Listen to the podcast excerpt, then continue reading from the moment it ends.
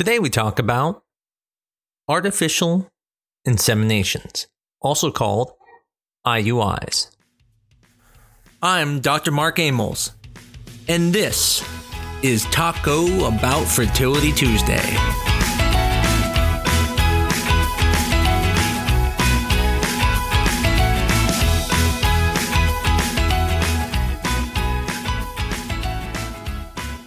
IUIs, intrauterine inseminations. I'm sure almost everybody has heard about IUIs. If you haven't, this is your classic turkey baster technique where you're taking sperm and injecting it into the uterus. Recently, I have been having patients who want to skip artificial inseminations and go straight to IVF. And mainly the reason has been because they said IUIs don't have as good of a chance.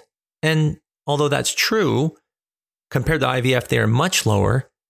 It's important to understand the reason we do IUIs and why we don't jump straight to IVF because IUIs do work. The question isn't really should you do IUIs, but is it the right treatment for you? There are situations where IUIs would not be used. Matter of fact, wouldn't even be recommended. And yet I see some people do them. Sometimes I see people doing IUIs for six, seven, eight, nine times. Today we're going to delve into what IUIs can do, what they can't do, who should do them, how many times you should do them, and when you should move on to something else, such as IVF. So, to start, let's talk about who IUIs should be used for. Now, the classic patient is going to be someone with sperm issues. And this doesn't mean the sperm has to be low count. It could be an issue where their count is low, but it can also be an issue where there's a low concentration. What I mean by that is the total amount of sperm you may have is good, but because of maybe the volume of the prostatic and seminal vesicle fluid that mixes with the sperm, that can dilute it and dilute it so much that the sperm touching the cervix actually has lower count because it's so diluted and it make it hard to get pregnant. So in that situation with an IUI, you can take that sperm, all of the numbers, and clean it, inject that in the uterus. Because naturally, when you get pregnant, sperm is placed in the vagina. Most of the sperm dies. Only the sperm touching the cervix gets in. So if you have low concentration, it can create an issue. Same thing with low motility. Motility has to do with how many sperm are alive. So when you hear someone has 20% motility, what that really means is is 80% of the sperm is dead. And imagine the analogy I usually give is if you're in a burning building and there's 100 people and there's one door and you have to get out and 80% of the people say they're not going to move. It's going to be a lot harder to get out of that building than if everyone worked together. And so sperm are not that smart. Matter of fact, they have no brains. They just kind of swim and hit things, and it's just kind of chance if they get to the right place. So now, if you have 80% of the sperm dead in front of them, you can see how that can cause a blockade and that can lead to problems. So, again, with IUIs, we can take that sperm, we can wash it to remove the dead sperm, and then that sperm that's left over can be injected into the uterus. The same thing is uh, there's a part called progressive motility. So progressive motility is how the um, sperm swim. So for example, you might have 100% motility, meaning they're all alive, but maybe they swim in circles. Maybe they don't go straight.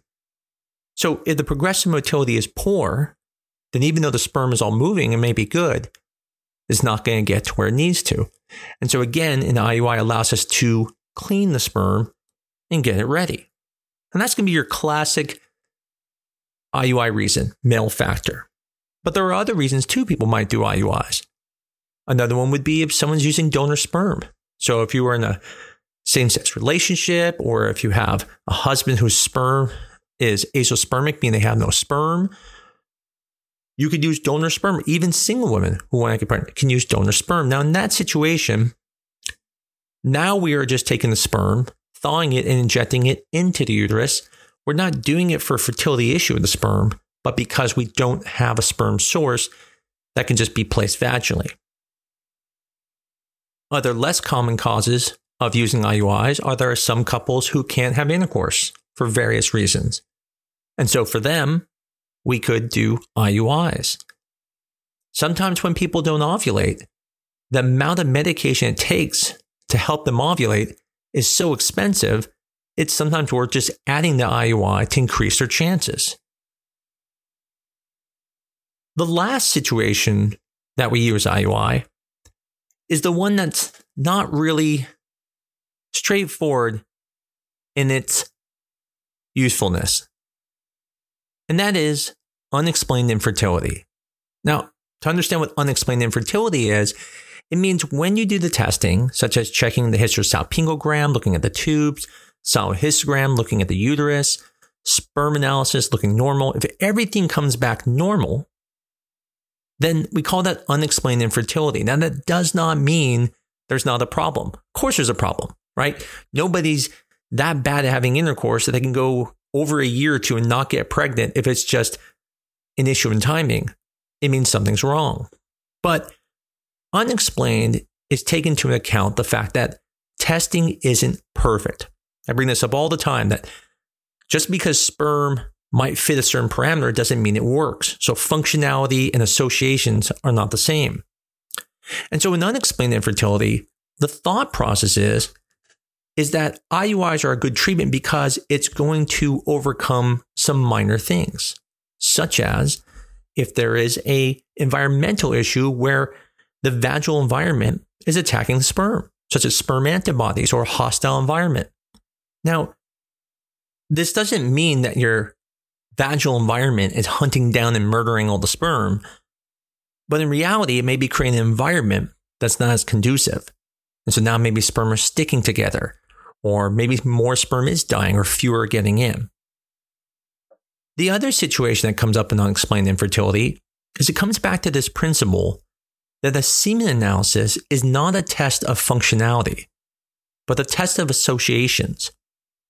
For example, if you sit there and say, you know, if you look at most guys who are six foot two and dress nice and wear a tie, they're usually going to be normal, good husbands, let's say.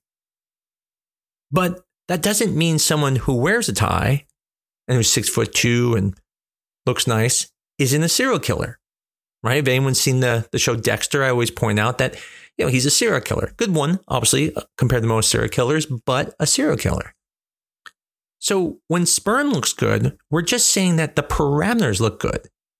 But that doesn't mean the sperm can still not have problems. The semen analysis is like a bell shaped curve. Some people who are inside the normal may actually have poor functioning sperm. It's just associated when they have normal sperm parameters that there may not be an issue.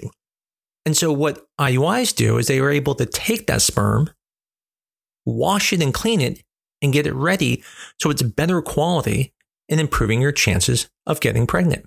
So, that brings up the next question, which is what are we doing to process the sperm? Are we actually just injecting the raw sperm in, or are we doing something to it? Which is kind of funny because one time I had a patient, I went in the room. I remember to this day, my heart was pounding because I walked in, I told them the numbers, I was getting ready to do the IUI, and she turned to me and said, That's not my husband's sperm. And my heart was pounding. I thought, Oh my God, did we just give her the wrong sperm? I, and I looked at it and the name was right, the date of birth was right, everything was right. And I looked at her and said, I'm so sorry. It, is this not your husband's name? And she said, Oh, no, that's his name. But I've seen his sperm. It doesn't look like that.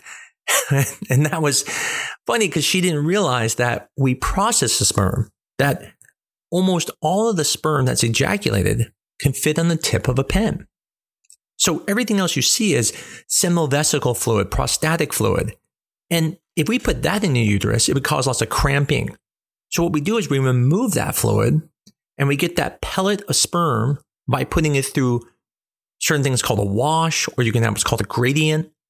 You can even use or what are called Zymot chips.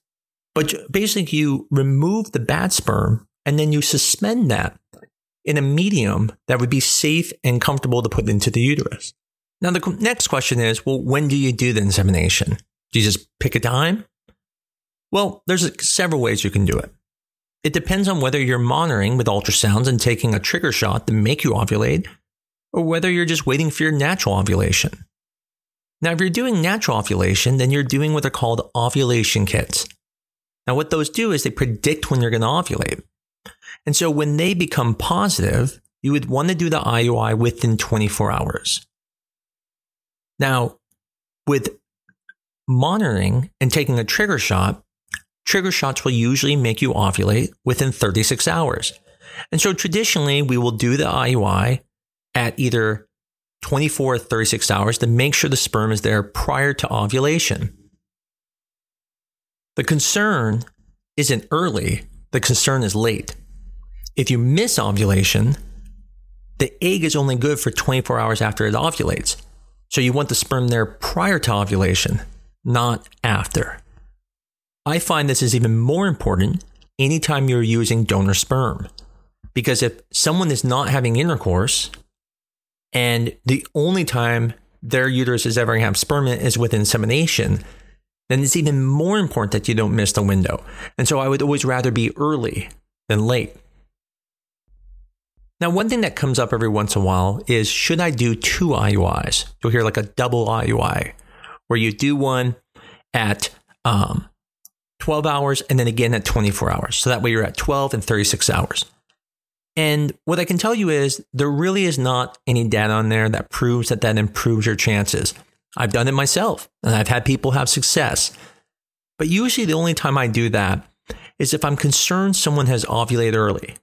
Then what I'll do is I'll do the IUI 12 hours later and then do it again at the 36 hour mark. That way, in case they did ovulate early and I missed it, I know I at least have sperm there early and then again later. But as a general rule, I don't recommend double IUIs. So, in the beginning, I talked about how IUIs aren't as successful as IVF. And so, what I mean is, is that each cycle of an IUI doesn't have a very high chance. So, IVF has pregnancy rates as high as of the 70, 80% sometimes. But IUIs at best will be about 22%. Most are between like 10 and 12 if you're just using something simple like Clomid, Femara, just trying on your own with ovulation. And then with other medications, you can get around 15 to 22%. But in the end, if you think about that, it's almost an 80% chance it won't work. So you have almost a better chance of it not working than working on, the, on that cycle.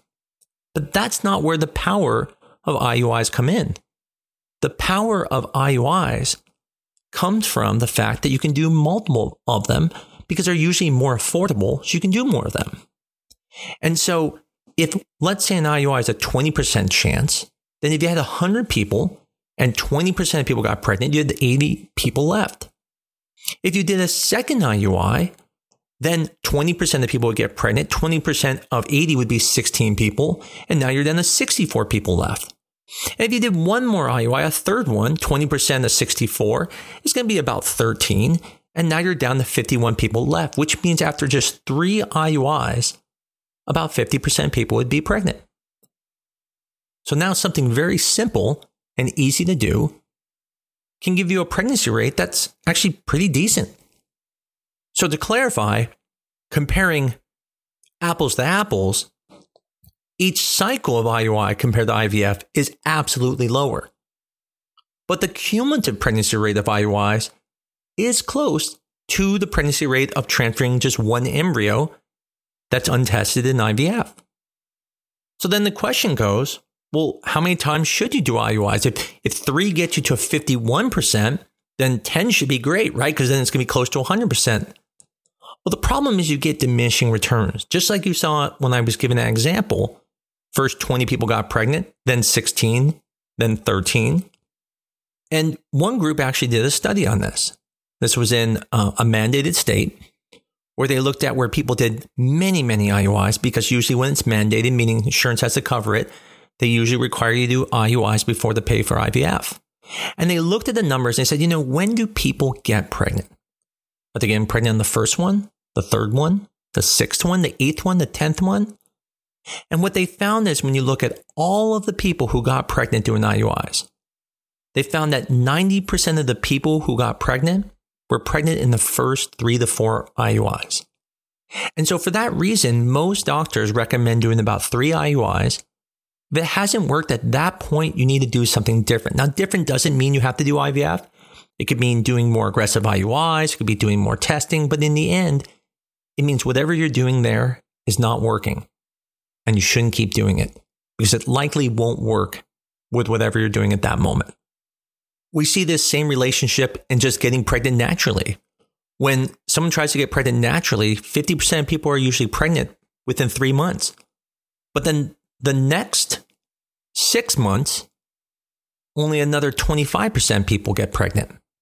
So, does this mean if you start IUIs, you have to do three before you can move on to IVF? The answer obviously is no. It depends how the IUI cycles are going. If they're going well, you're making eggs, the sperm has been good, then yes, you probably should give it three IUIs because honestly, IVF sucks. No one likes doing it. Sure, many of us have success, but lots of us don't. And it's extremely stressful. And I'm not saying IUIs aren't, but they're less stressful. And so if it's something you can get pregnant with, it really is worth trying. But if you've done three of them and it hasn't worked, at that point, you have to start thinking about other things. And IVF then should be a conversation. Now, if on the artificial inseminations, also called IUIs, the sperm levels are really bad, and we don't even think the IUIs will work, well, then it doesn't make sense to keep doing them. At that point, you just move on to something like IVF or see a urologist. In the end, the most important thing I wanted to talk about was IUIs are a good thing. I know they don't seem perfect and they're frustrating as can be because when they don't work, it's like, why did they not work? Which, by the way, we'll go into next week. But doing IUIs is definitely a worthwhile try. And just because the individual tries may not be very high in chances, overall, the benefit is there. One of my favorite things I hear doctors say is they'll say IVF is the best chance. Well, yeah, that's, that's always true. IVF is almost always the best chance compared to anything else. But that doesn't mean IUIs aren't a good option. And there's just something about if IUIs fail and you go on IVF, you kind of feel like, okay, this is the next logical step. But sometimes just jumping straight to IVF can be quite disappointing. Hopefully, this episode was helpful to many of you who either are going to do IUIs or are wondering should you do IUIs or what you've read. And next week, I'm going to talk about why IUIs don't work. What could be going on there? And should you just jump straight to IVF or when should you jump ship? I always appreciate everyone who uh, listens to the podcast. And uh, if you like us, please you know review us, give us five stars. Um, Otherwise, I'll see you next week on another episode of Talk About Fertility Tuesday.